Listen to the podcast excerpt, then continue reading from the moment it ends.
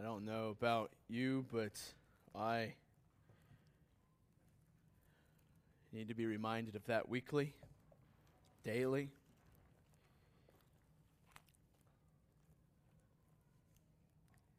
In the valley, oh God, you're near. In the quiet, oh God, you're near. In the shadow, at my breaking. In my searching, in my wandering, at my lowest, and when I feel all alone.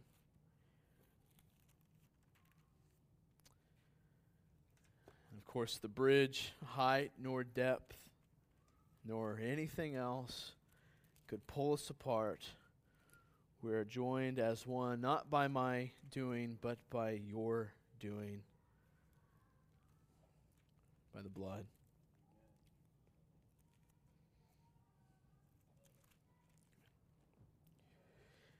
If you have your Bibles, go with me to Nehemiah. Nehemiah chapter 6.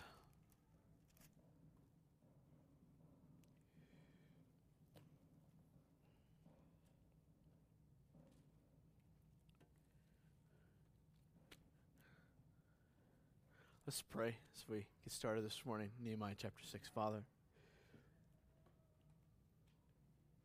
praise God that we are joined as one by your blood. Father, praise you for that.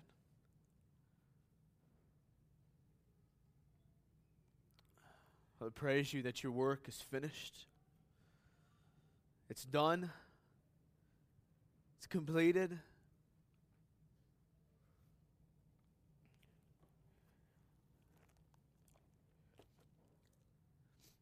For the work that we could not have done, you've done. Father, praise you for that.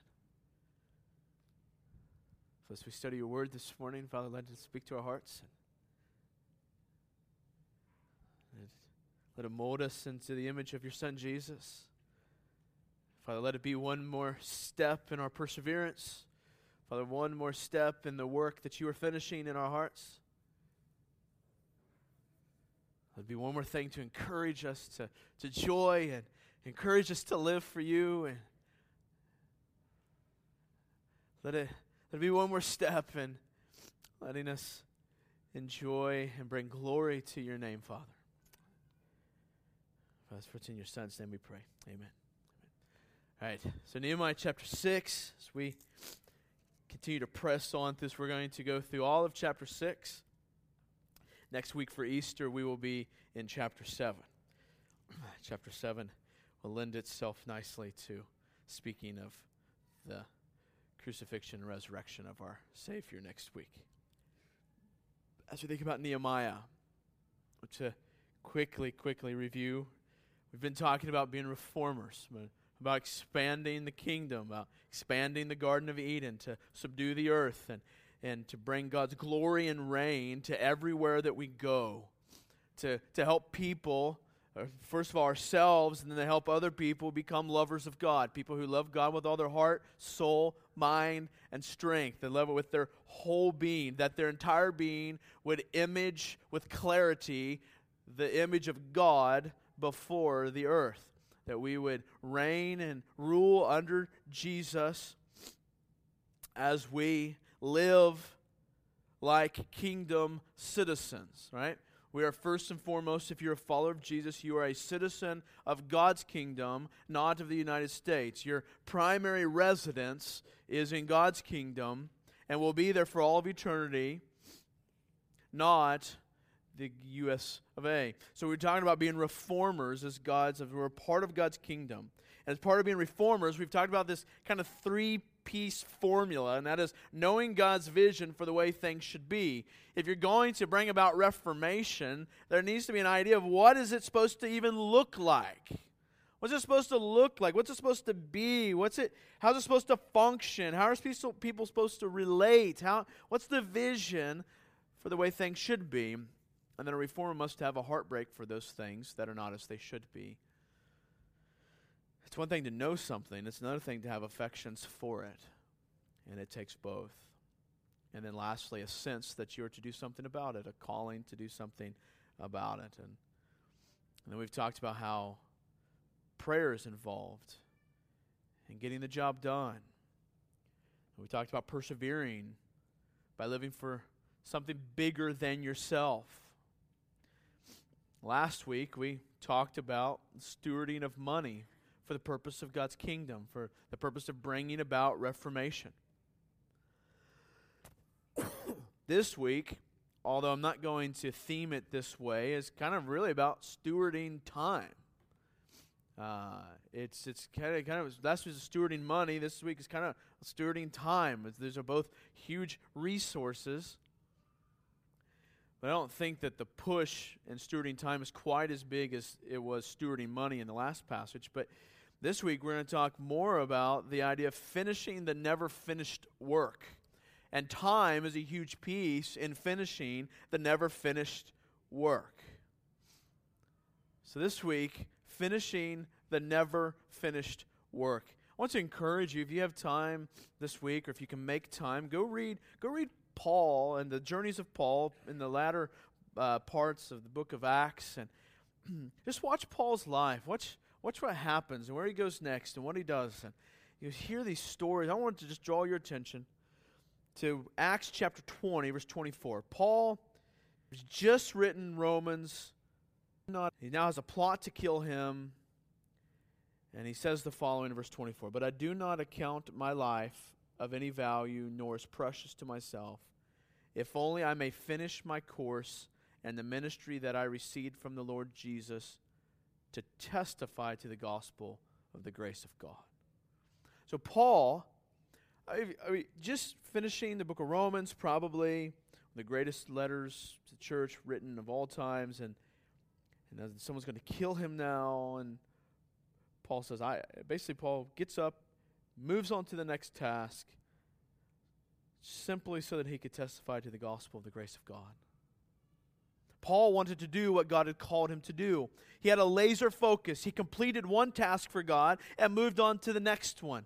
In the face of opposition, in the face of fleshly evils, in the face of tiredness, in the face of despair and death, he pressed on. Why? So he could feel good about himself, so that he could earn favor with God? No, so that he could finish the task given to him, which was to testify to the gospel of the grace of God.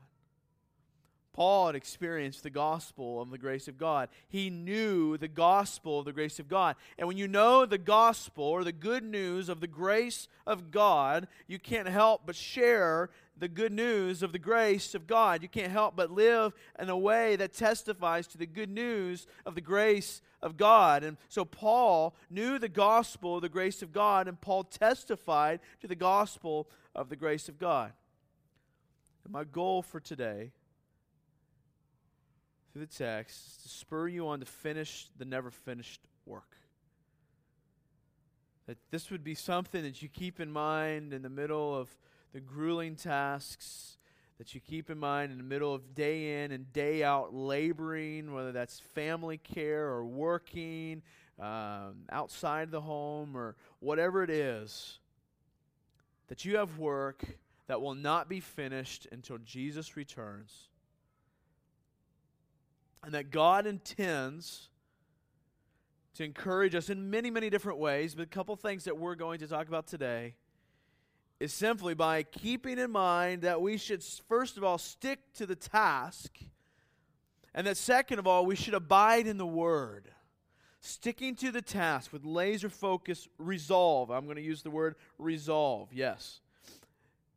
Uh, obviously, we understand that in the context of grace and, and not pulling ourselves up by our bootstraps and repent. So I'm assuming you're going to have that in the background of your mind as I say that.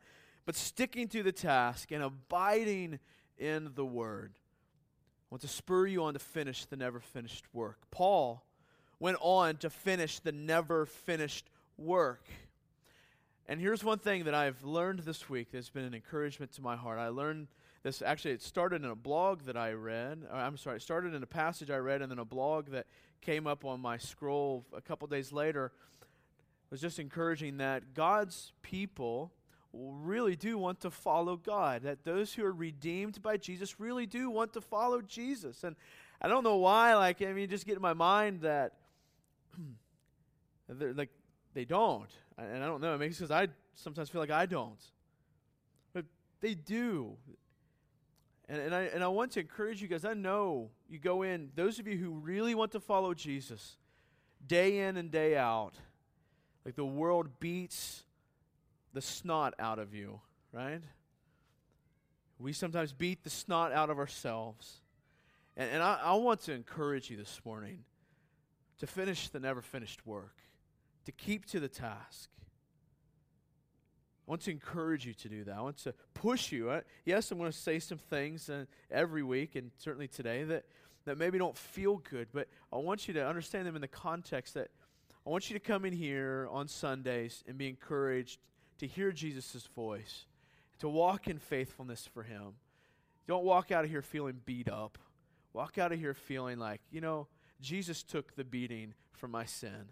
Now let me go live and abide in Him. Okay? But Paul went on to finish the never finished work, and Nehemiah went on to finish the never finished work. Now, how? At least, how, as we see in this particular passage. First of all, finish the never finished work by sticking to the task. By sticking to the task.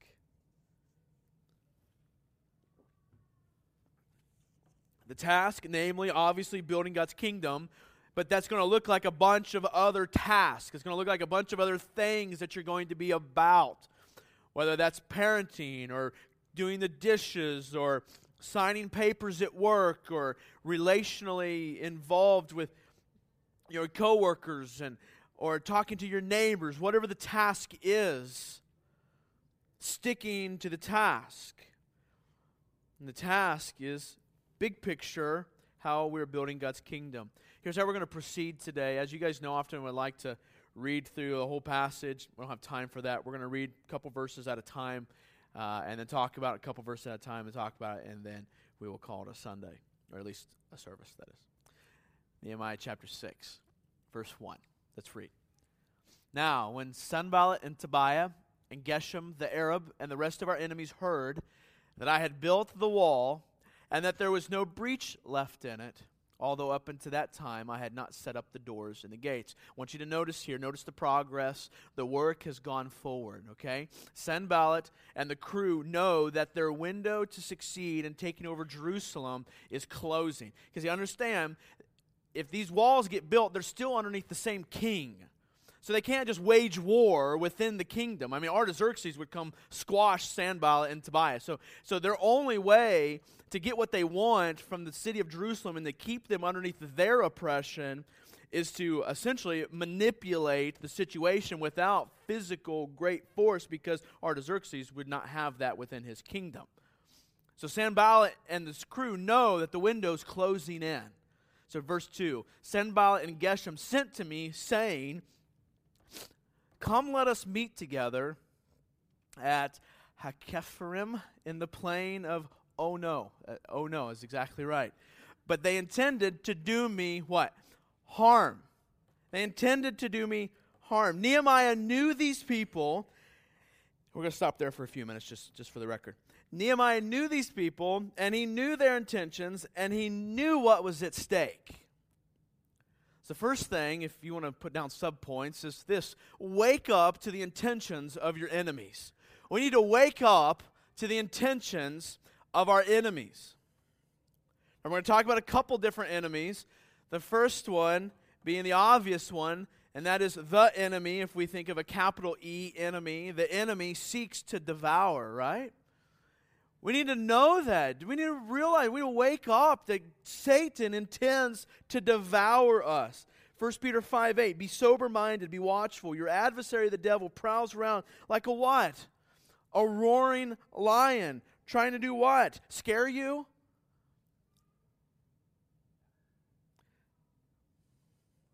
Wants to devour you. He wants to devour you. He wants to devour your kids. He wants to devour your marriage. He wants to devour your parenting. He wants to devour your workplace. He wants to devour your relationships. He wants to devour everything, seeking someone to devour. Guys, the enticements that lay, that are dangled in front of us day in and day out, many of them, if not all of them, are meant to harm you. Men, the lustful opportunities on TV, billboards, and such are meant to harm you and not meant for your good, not meant for your family's good. Facebook is not meant for your good. Satan will use that for your destruction. Now, that doesn't mean Facebook is evil inherently, but it, Satan, if he can use it for evil, he will use it for evil. He will use it to devour you. Those smartphones, for many of us, they're dumb phones. Not because we don't know how to use them, but because they are devouring us.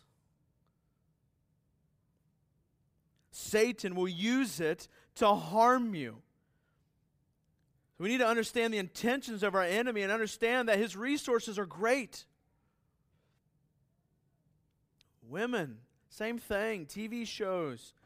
You know, I originally wrote in here TV shows like The Bachelor, but I I haven't heard the term bachelor.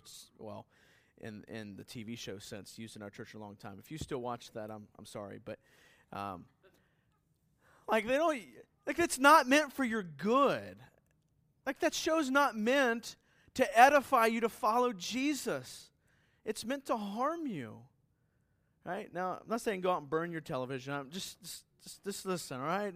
We're not going to have a CD burning celebrate or a iTunes um, licensure burning ceremony whatever it is, iPod, you know.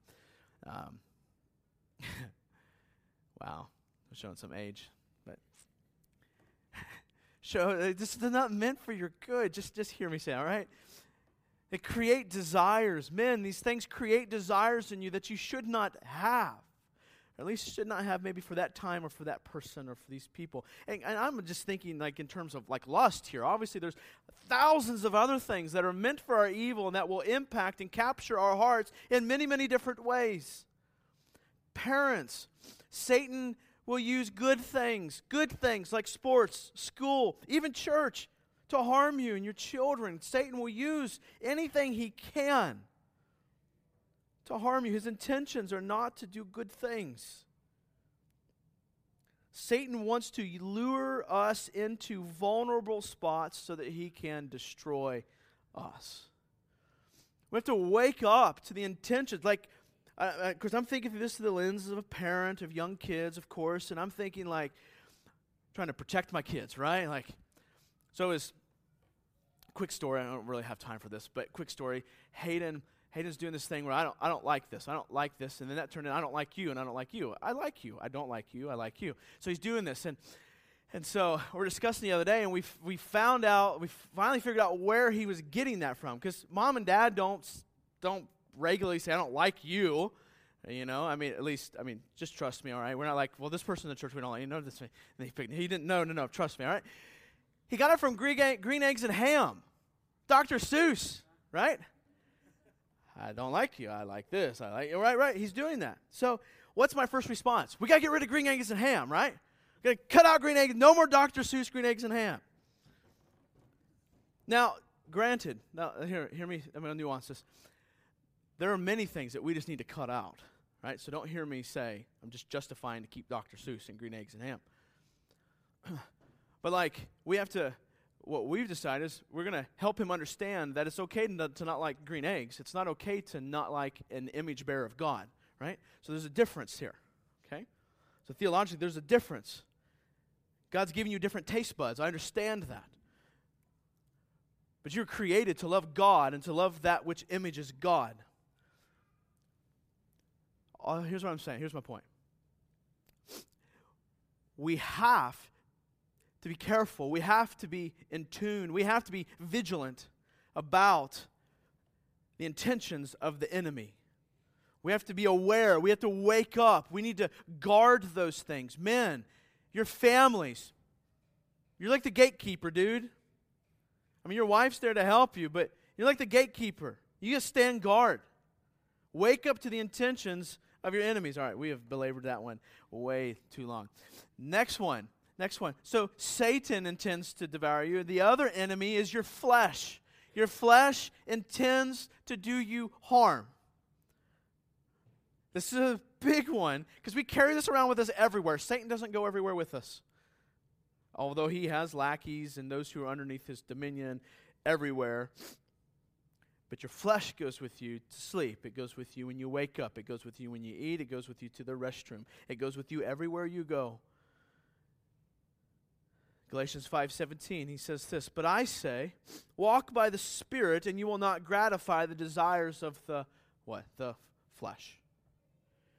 For the desires of the flesh are against the Spirit, and the desires of the Spirit are against the flesh. For these are opposed to each other, they're enemies to keep you from doing the things you want to do. I love how he says that, because he's talking to those who are redeemed. So he's saying the redeemed heart wants to do the things of the Spirit. So you, the redeemed heart, the new heart, the new creation wants to do the things of the Spirit. The flesh doesn't want to do that. They are at war with each other, they are enemies to each other. We have to wake up that there is a battle mostly within, not from without, but there is a battle that is waging inside of us, and we should be fighting that war. There is an enemy there. We have to wake up to the intentions of our flesh. Our flesh is not intending to help us succeed, to help us have good marriages, to help our kids be good followers of Jesus. Our flesh is not desireful of those things. Our flesh is desireful to make itself happy at the expense of anything that is good and righteous and pleasing to God and for our benefit. Wake up, church.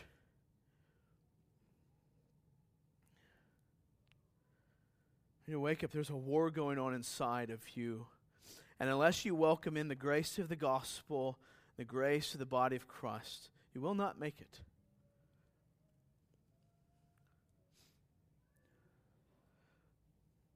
Of course, I understand that in the midst of knowing God's in control of all that, and He's the one that has to wake us up if you need those nuances.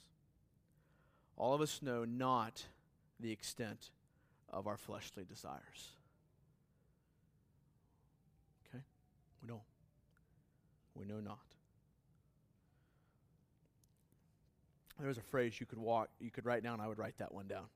All of us know not to the extent of our fleshly desires. We're going to circle back around to that later. Moving on in the passage. Verse 3.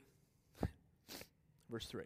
And I sent messengers to them, saying, All right, so they want him to go into the plain of, oh no. And he says, And I sent messengers to them, saying, I am doing a great work and cannot come down. Why should the work stop while I leave it and come down to you? And they sent to me four times in this way, and I answered them in the same manner. Stop there for a few minutes. We need to understand the importance of the work, that there is no time for distractions understand the importance of the work. Understand the importance of the task. By sticking to the task, the, the finishing, the never finished work, the work that we are about, if you have a redeemed heart, is a very important work. I want you to think about a heart surgeon in the middle of operation. Not the game, but an actual heart surgery, okay? He's in the middle of heart surgery. What do you think he's thinking about? Or what, let me back up. What do you hope he's thinking about? Right? The heart that's in front of him, the scalpel that's in his hand, the nurse that's helping, the other surgeon or whatever. He's got to stay focused. Why? Because he knows what's at stake. What's at stake? That heart, that life, that family. There's a great cost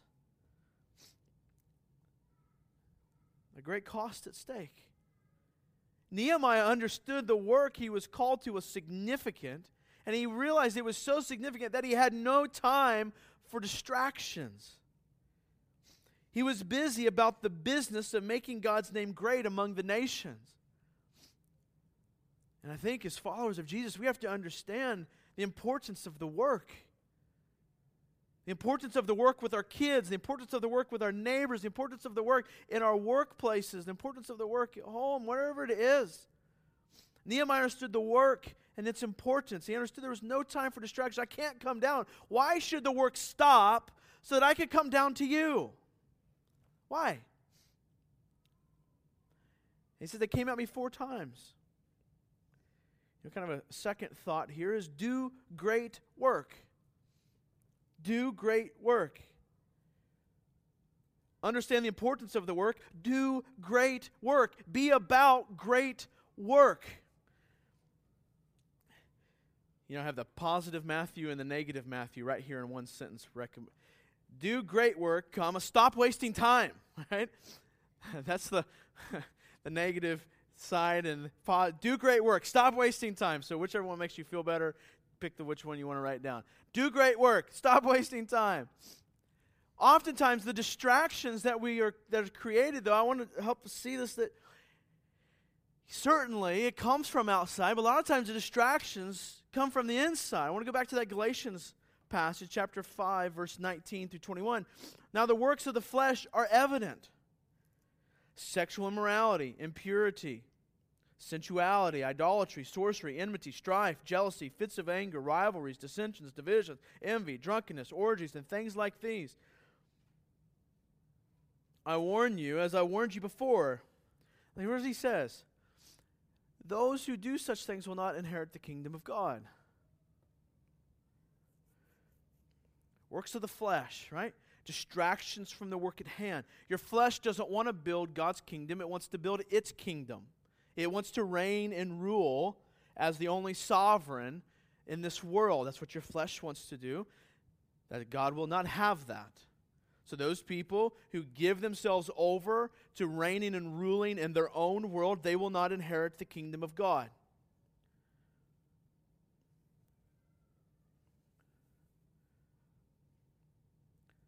So, understand these distractions come from our own selves, oftentimes, probably more often than they come from without. So let's, let's talk about this. Do a great work. What's the great work, right? We've, we've talked about, like, broadly, to help people, ourselves, help people become lovers of God, all their heart, soul, mind, and strength, so on and so forth. But if I could break this down into kind of maybe two subcategories underneath that, the first one would be this be a disciple. Be a disciple. Like, I know we talk about this all the time as a church. I just want to remind you again be a disciple. John 10 27 says this. Jesus is talking to the Pharisees here, by the way. My sheep hear my voice, and I know them, and they follow me.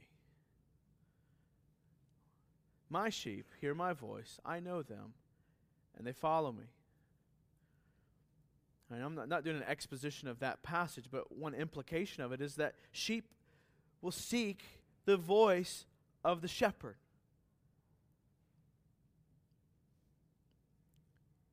A mark of someone sticking to the task, as we're talking about here, a mark of a follower of Jesus. This is uh, uh maybe this is a helpful um, thing here. This is helpful in my mind this past week. A mark of someone sticking to the task, a mark of a follower of Jesus, is they keep turning up the Jesus voice on the Bible radio. All right? You got that? They keep turning up the Jesus voice on the Bible radio. I know it's simple. they keep leaving the Bible radio running longer and longer and longer. They seek to hear God's voice. They, they, they recognize Jesus' voice amongst all the other voices. And they want to hear that voice, and they want to hear it more. They want to follow it. They want to hear it. They want to follow it. They want to hear it. Keep leaving it running longer and then longer and longer. I'm not, I'm not saying that you necessarily spend now you're like a monk and you live in a cage and, and you like you know, read your Bible and no one ever sees you. I'm not talking about that. I'm talking about the you're reading, you want to know more, you want to know more, and then you think upon it more and you dwell on it more, you abide in it more.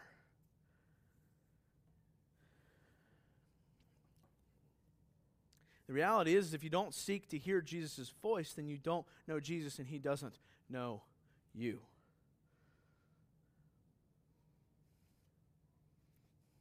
Now, I know some might say, well, I long to hear Jesus' voice, and Jesus and I talk. And we'll look at a passage in a few moments, and Jesus says that his followers abide in his word. And for us, I believe Jesus is speaking about his written word. We will abide in his word as we see here. We will learn it, we will read it, we will abide in it. All right, so talk about being a disciple. That's a great work. Another part, so we're going to study the word learn the word as a disciple. Second thing is going to seek exhortation, seek encouragement, seek accountability, seek help.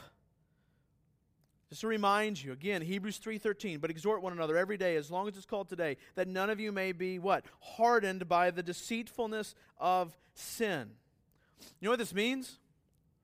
It means if you want to be a disciple of Jesus, if you want to do a great work, if you want to stop wasting time, if you want to finish the never finished work, you must have exhortation daily from a brother or sister in the body of Christ. It's just not an option. It's not an option. Now, daily, I mean, I, I don't know if I'm going to understand that like literally every single day, but it wouldn't hurt. My goodness. And it certainly doesn't mean once, once or twice a year. All right, we shall continue. But this is only part of the great work. It's only part of it. The other part of it, so be a disciple, make disciples. This is a great work. Make disciples. You know, in the context of these verses we're talking about, John 10, Hebrews 13, or Hebrews 3, help people hear and understand the voice of the shepherd. What's your role then as an evangelist? It's to help people hear the voice of the shepherd. And if you want people around you to come to faith in Christ, then start speaking with the voice of the shepherd. Start speaking His words, not your words. His kingdom, not your kingdom. His gospel, not your gospel. What I mean by your gospel, what is it that you seek that brings you the most fulfillment? That's your gospel. That's your good news. What's Jesus' good news? All of that's terrible and stinks and will never satisfy you, but I will. My redemption will cover the blood, my or cover your sins. My redemption is ultimate. Your salvation over here won't do it. So if you want people, if you desire to see people come to faith in Christ, share the words of the shepherd. Now, obviously that implies you got to know the words of the shepherd. But if the, here's, the, here's what's awesome. If you speak the words of the shepherd, those who are his, those whom Jesus knows, and those who hear the voice of the shepherd will follow Jesus. Like, it's as simple as that. Jesus says, My sheep hear my voice, they follow me. I think a lot of times we don't see people come to faith in Christ around us because all they hear is our voice. And there's no verse that says if they hear your voice, they'll follow Jesus. If they hear his voice, they'll follow Jesus. To, I don't know about you, but to me, that's like encouraging. So I don't, I don't need to come up with a f- fancy, smancy stuff. Like, I don't have, I just need to share Jesus' voice. That means I don't have to be perfect either. I got to know Jesus' voice. I got to live Jesus' voice. Now, certainly that's going to involve knowing the gospel, like specifically. But then knowing the God, how that applies, so on and so forth. All right, we should keep going. This work, so if Jesus' sheep hear his voice and follow him, then start sharing Jesus' voice. That was all I wanted to say ultimately. Be a disciple, make disciples. This work is about a great God who has marvelously rescued a desperate people. That's what this work is about. It's about bringing glory to God as He rescues desperately wicked people and turns them into image bearers of his son, Jesus Christ. That's a great work. Like, that's a great work. I wish I could spend hours and hours helping us see how great of a work that is. But here's the other thing, too we get to be a part of this work. Did you ever think about that? Like you get to be a part of God glorifying Himself through the redemption of sinners. You get to be, hopefully, Lord willing, a, one of those redeemed sinners. And then, as a part of that, you get to help bring about the redemption of other sinners. Wow. Right. And to think some people say, well, why didn't he just write this in the sky? Because we get to be a part of it. Anyways, all right. Five. Like, why would you want that? Anyways, all right, five. In, this, in the same way, Sanballat, for the fifth time, sent his servant to me with an open letter in his hand. In it was written, It is reported among the nations, and Geshem also says it, that you and the Jews intend to rebel. That is why you are building the wall. And according to these reports, you wish to become their king. Man, listen to these lies. And you have also set up prophets to proclaim concerning you in Jerusalem, There is a king in Judah. And now the king will hear, and now the king will hear of these reports. So now come and let us take counsel together. Wow. I mean, this, this is like intense. Now, just so that you know, Sanballat and Tobiah, we're only in chapter 6, hey, they're not going anywhere. They're going to be here till the very end. Now, Sanballat begins to spread rumors concerning Nehemiah and his intentions. He sends an open letter this time. Now, an open letter, what that means is that every place the, the carrier stopped, every person that handled the letter was going to be snooping, okay? What's in the letter? What's going in the letter? What's so he sends an open letter on purpose so that everyone can read it. But I want you to see how Nehemiah responds. Then I sent to him saying, No such things as you have no such things as you say have been done, for you are inventing them out of your own mind. Nehemiah addresses them only to reject them. Then he discerned the motive behind their doing. Continue verse 9. For they all wanted to frighten us. Their hands will drop from the work, and it will not be done. And he says these words But now, O God, strengthen my hands. A few thoughts here as we think about these verses 5 through 9 those on the side of the truth should imitate Nehemiah and stick to the work. This is a good thing. He didn't revise the plan or change the agenda. He stood firm and prayed. He steadied the course ahead. He steadied the course ahead. Now, some, I'm not, sometimes we might need to change the agenda. So I don't want to prop that up as that's what we need to do. But it was a good thing for us to imitate, sticking to the work, being careful to not let the plan change not let the world distract us to a different plan, a different agenda. We stick to God's agenda.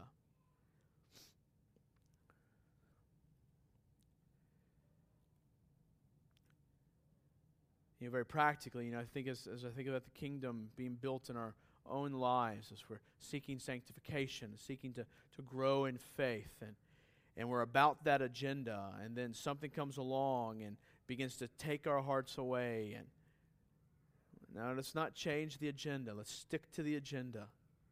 Recognize it for what it is. And with that said, the next thought recognize the things that distract you from the great work. Recognize those things. Look at those things. Try and find those things. I guarantee you they're around you every day, all day long. What are the things that distract you from the great work?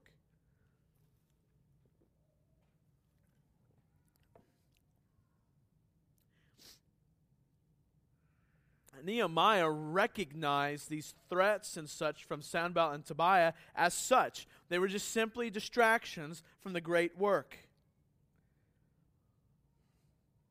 So, what are you doing? What, are, what does your life look like? What are the distractions?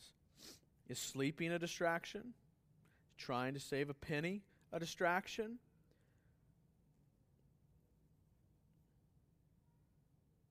You like the idea of leaning on a shovel and praying for the ditch? I'm going to wear that one out. Like, how many, here's the thing how many good things do you spend God's time doing when there are much more important things that you should be doing? For example, like sitting at the feet of Jesus, and that's really what I want to drive because I want to drive there hard today, is spending time at the feet of Jesus. What I mean by that? Time in the Word, time in prayer. Time in the Word, time in prayer. Time in the Word, time in prayer. I think I think one of the greatest like diseases of our day is that we can be about Christian things and doing good things every day, and we can do that without hearing from Jesus. I don't know. I, am just as guilty. Just, but in my mind, it doesn't make sense. Why would I do that? When Jesus has spoken to me. Like, I don't have to go searching for Jesus' voice, it's here.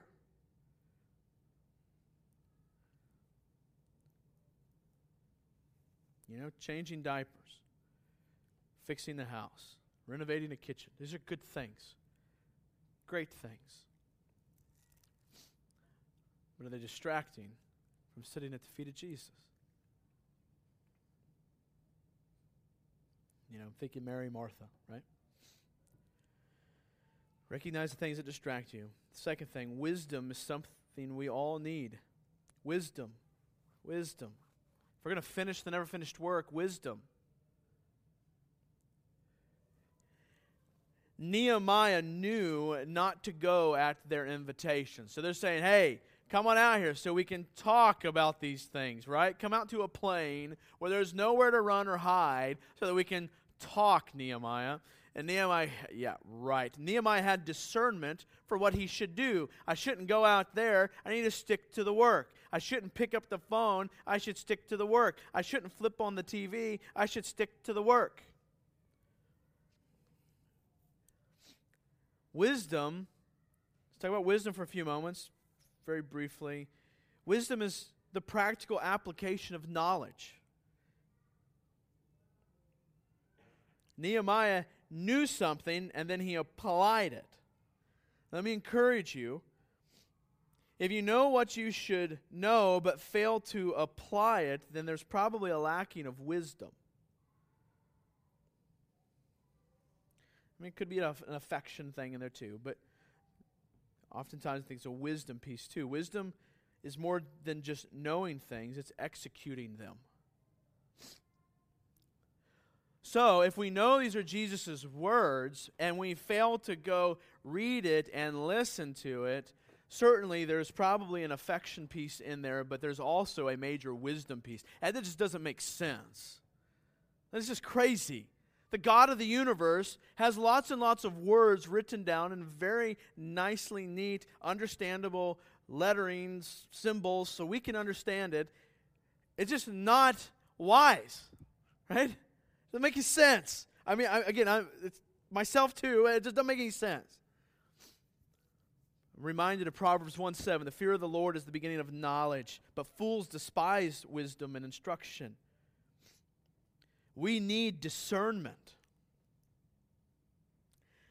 And I want to remind you, James 1 5 says, If any of you lacks wisdom, let him ask God, who gives generously to all without reproach, and it will be given him, right? So, kind of next thought wisdom is something we all need. Obedience was easy for Nehemiah because it was defined. Obedience was easy for Nehemiah because it was defined. I, I don't mean to intend to say as long as you know the definition, then the obedience will always be easy. I don't intend to lay that on you. But the more clearly, but, but honestly, though, with wisdom here, the more clearly we define obedience, the easier it is to say no to other things. See, what happens, guys, is many of us just live life letting life happen to us. We're always like the receiver, we're always in defense. God is God's not, like God's on the offense, right? We as his followers are on the offense. We should be on the offense. You see, fear, anxiety, emotions, pressure wasn't going to lead Nehemiah to bad decisions. Right? What's the, what are they trying to do? They're trying to manipulate Nehemiah into coming out, to stopping the work. But what happened was Nehemiah feared the Lord more than he feared Sanballat and Tobias. He feared the Lord more than any kind of anxiety, emotions, or pressure. He wasn't going to make a bad decision because God was the one he feared, and therefore God was the one he followed. See, obedience was easy for Nehemiah because it was defined. He knew clearly what the Word of God had called him to do, and he was about that business. Right? It was easy for him to say no to the things that he shouldn't do. Verse 10. Now, when I went into the house of Shemaiah and son of Delal, yeah, son of Mehetabel, we'll do that one, who was confined to his home, he said this Let us meet together in the house of God within the temple. All right? Let us close the doors of the temple, for they are coming to kill you. They are coming to kill you by night. Right, so this Shemaiah is some kind of prophet, okay? some kind of prophet. He's a Jew, it's important. He's a Jew. He's regarded in the community as knowing the will of God. He's a traitor. How does Nehemiah respond? But I said, Should such a man as I run away? And what man such as I could go into the temple and live? I will not go in. Nehemiah, they're going to kill you. I will not go in. I'll take my chances out here, right? And I understood and saw that God had not sent him, he was a false prophet.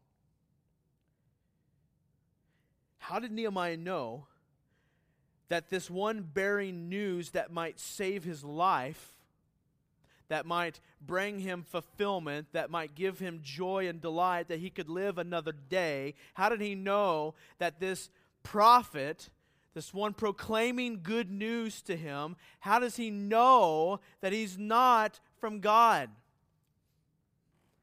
It's really just rather simple because he knew the scriptures. Because he knew the scriptures. This isn't a tough one. Finish the never finished work by knowing the scriptures by knowing the scriptures. We've really kind of implied that and alluded to that all the way along, but finish the never finished work by knowing the scriptures.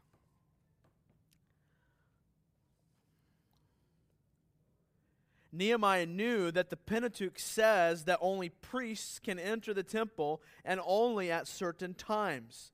Nehemiah knew that if he would have entered the temple, that it was likely that God would come against him.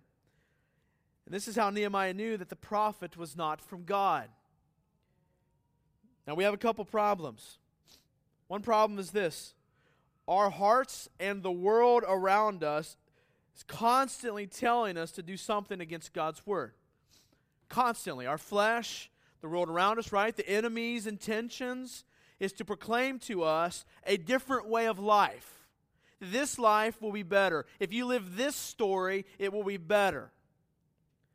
This is the good life. It should look this way. You go into the temple, you'll live. You go into your smartphone and lust, you'll live. It'll be better for you.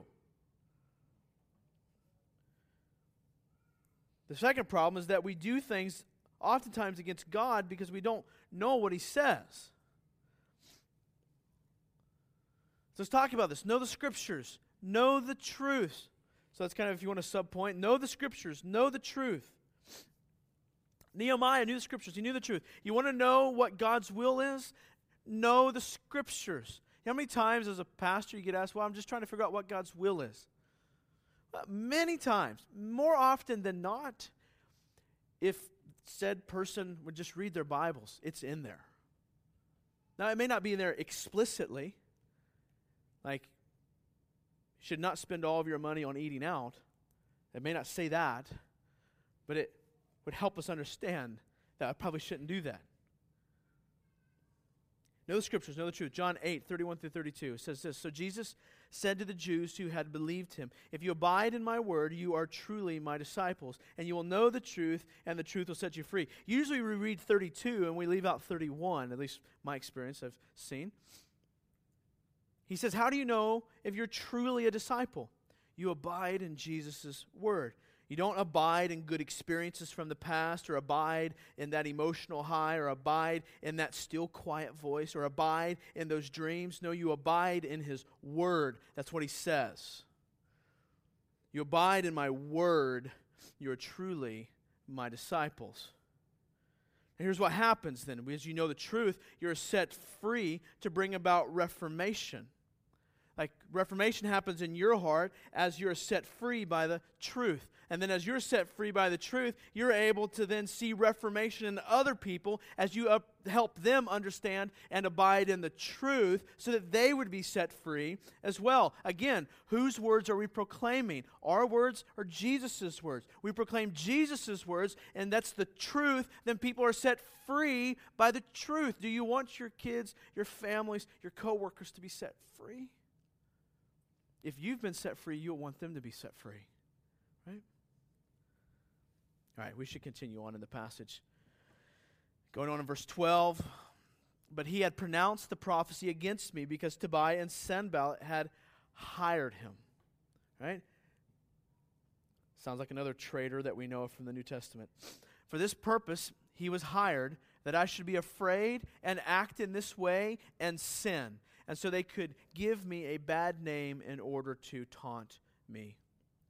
At its core, just very briefly here, it seems that the sin Nehemiah speaks about is the sin ultimately of not trusting God. God had called him to stick to the task. Instead of sticking to the task, I'm going to go run and hide. And I'm going to run and hide by running to the temple.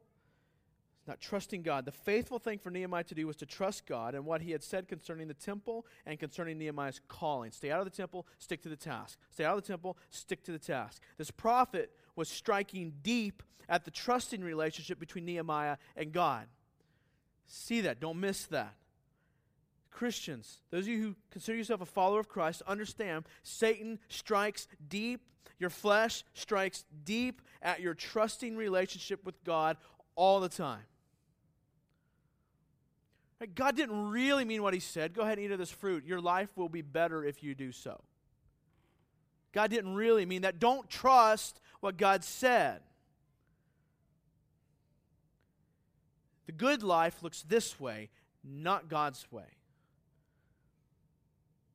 But you must know his scriptures in order to recognize when your flesh or the false prophet is doing these things, when your trusting relationship with God is being, um, being attacked at its very core. Verse 14. Remember Tobiah and Sanballat. Oh my God.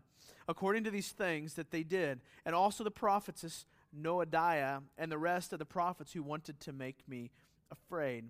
So Nehemiah wants these things remembered because he believes that God will deliver justice.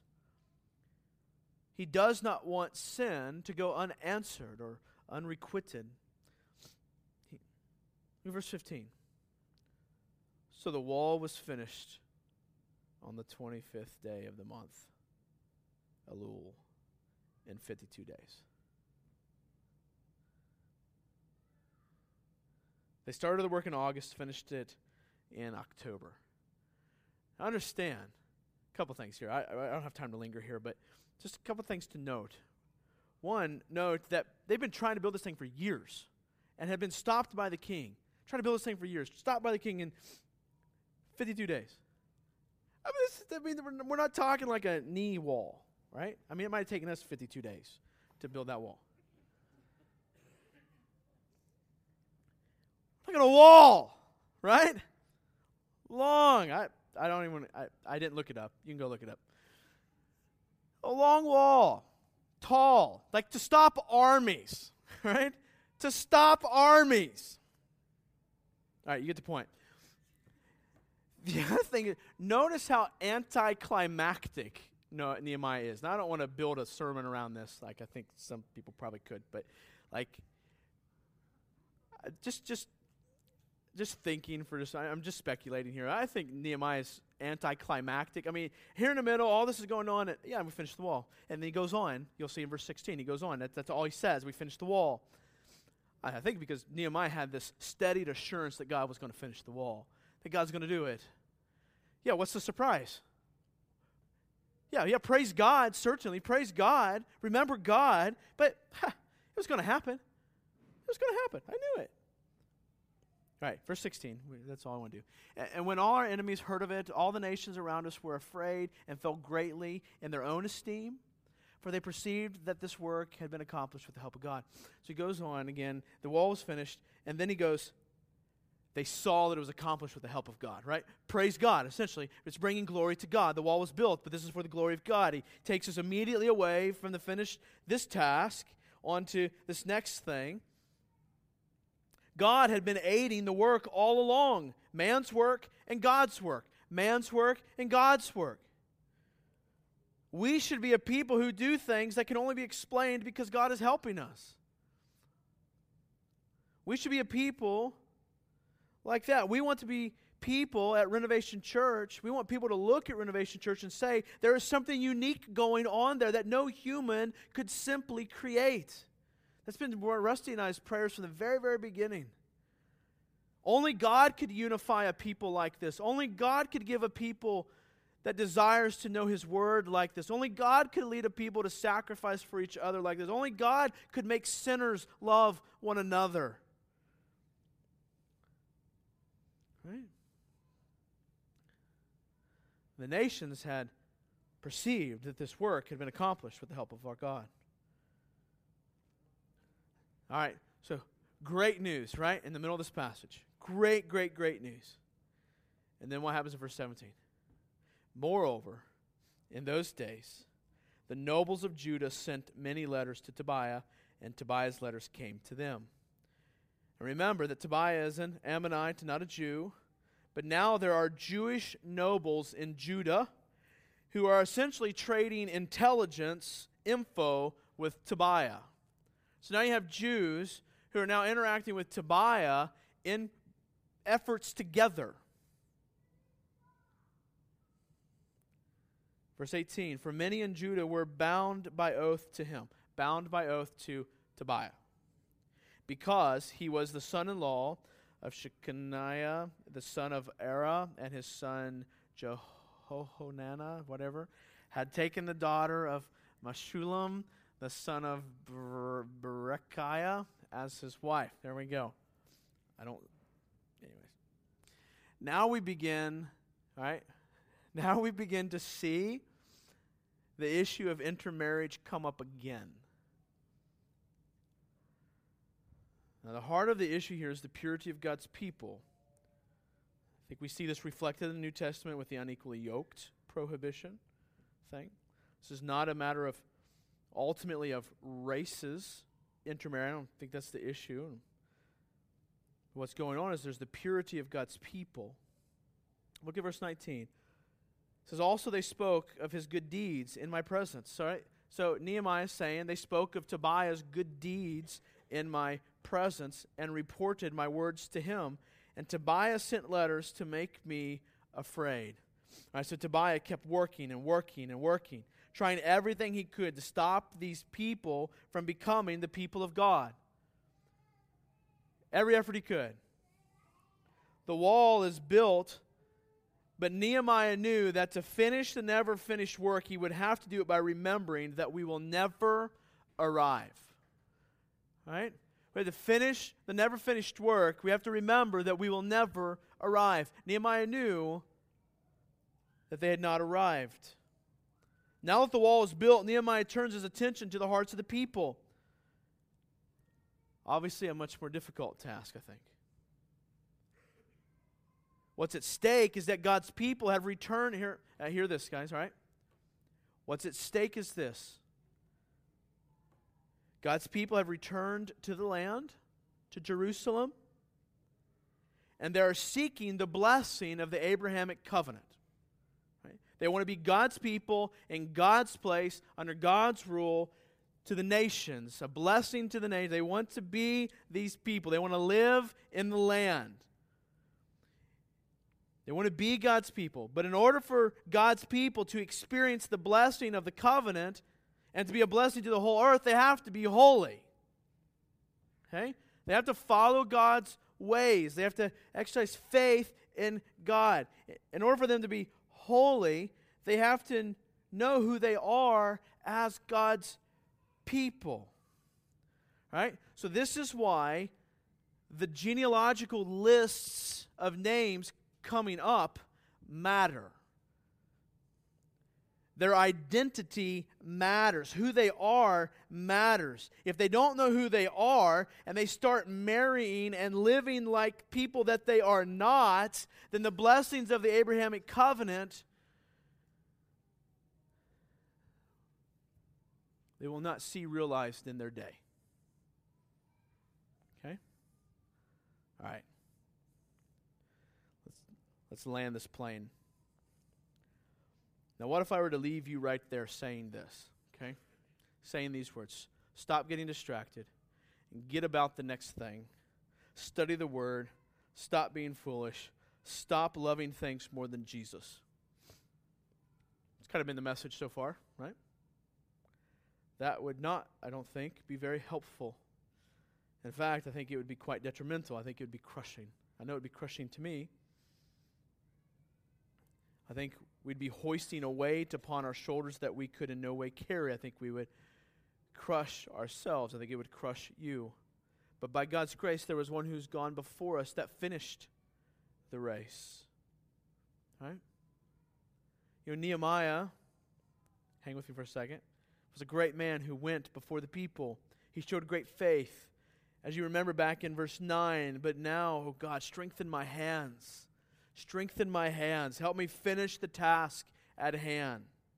Here we see Nehemiah did not have faith in his ability to finish the never finished work, but he had faith in the confidence that his Savior would finish the work. Right? So, Nehemiah, I've got this work to finish. What do I need? Can I do it myself? No. God, strengthen my hands. I need you, God, to be the Savior of the day. Nehemiah knew this.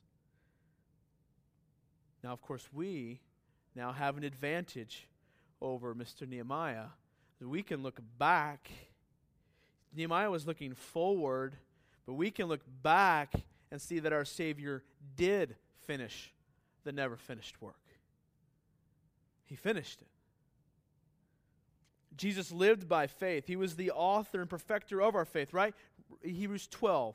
Let's talk about this for a few moments, just verse 1 and 2.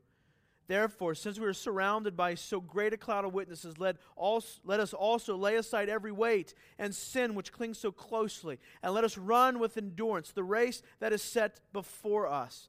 Looking to Jesus, the founder and perfecter of our faith, who for the joy that was set before him endured the cross, despising the shame, and is seated at the right hand of God, on the uh, right hand of the throne of God. Just very, very quickly, the cloud of witnesses in Hebrews 11 are examples of the kind of faith we are called to. So go back and read Hebrews 11. A faith that abandons trust in self, a faith that forsakes self righteousness, a faith that dismisses self justification, a faith that follows Christ for the joy that was set before. And he says, Let us lay aside every weight and sin you know those distractions that keep you from the great work? You know those distractions? Those like sins. Let's call them sins. You know, if we repent for too many things, oh no. Call them sins. But what he says here, they're like ankle weights.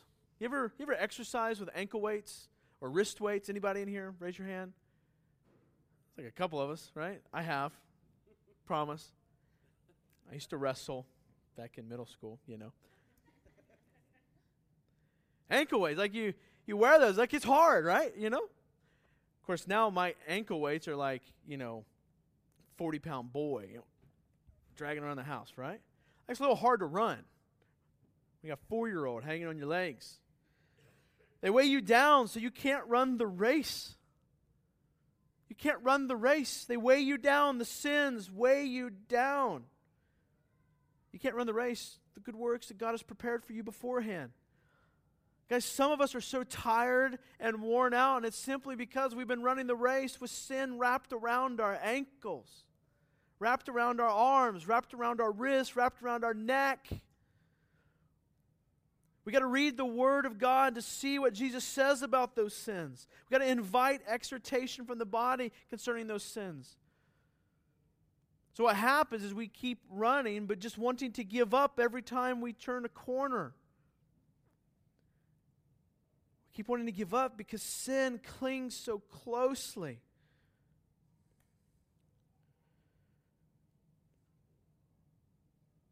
But what are we to do?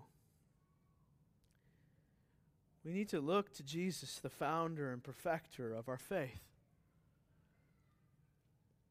Do you know how we look to Jesus, the founder perfecter of our faith? How do we how do we look to Jesus as we run the race with endurance, as we fight this battle hard?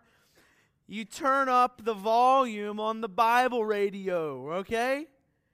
You see, listen, listen. You see what Jesus has said. You learn what Jesus has said. You memorize what Jesus has said. You abide in what Jesus has said. You love what Jesus has said. You long to see the face of the Jesus who said. In all this, you run the race hard. You fight the fight hard. You struggle with sin. You invite exhortations. You lose the distractions. You learn obedience. You gain wisdom. But with what song playing in the background? Jesus, the founder and perfecter of our faith, who for the joy that was set before him endured the cross, despising the shame, and is seated at the right hand of the throne of God. That's the song playing in the background as we work hard, as we fight hard. He did it. Here's the example of why it's so important for us to know God's word. What about this verse? Think with me, should be so encouraging to us as we finish the never finished work. Right? If you study the passage, you see how it fits in the rest of Scripture, you would understand that when it says that he is seated at the right hand of the throne of God, you would understand that the work he did, that the fight that he fought, it's finished. It's done. He ran the race. It's done. He's finished. Our hope in finishing the never finished work is not in our ability, but in the fact that He finished it. He did it. It's done all done, completed. And if you are found in Christ, then you are found having completed the race. You run the race with your eyes set on the hope, the hope of seeing Him face to face because He ran it and He finished it. All of us know not the extent of our sin.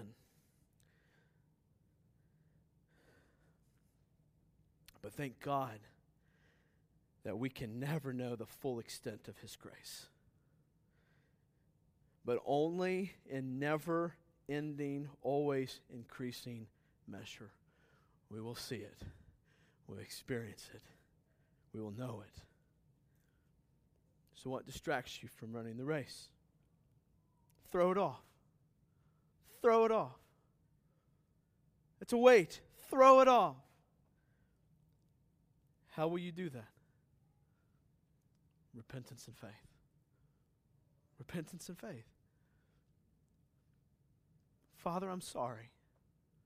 I'm sorry. Help me throw this weight off. Faith. Faith in what? Faith that He finished. That He finished the race. That it's done. That He completed it. Let's pray. Dear God, remember us, O oh God.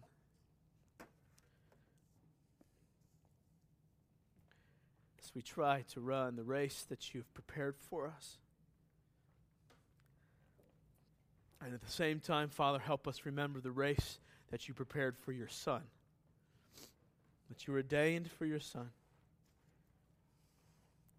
the founder and perfecter of our faith. Father, as we worship you in these next few moments,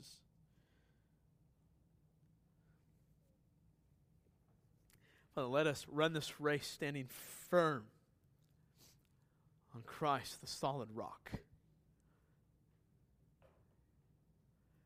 That we run this race standing on a foundation of one who's already ran the race and finished it.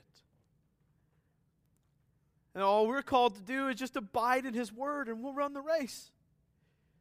Father, we know that even though we know to abide in the word. We know that we should do these things. We know lots of things, Father. It's a lot of times we just don't want to do it. So, I, Father, I pray that you change our hearts, captivate our hearts, that we want to run the race the way you've called us to run this race. We do this so we have faith in your Son, Jesus. He ran the race, He finished. Father, it's in your Son's name we pray. Amen.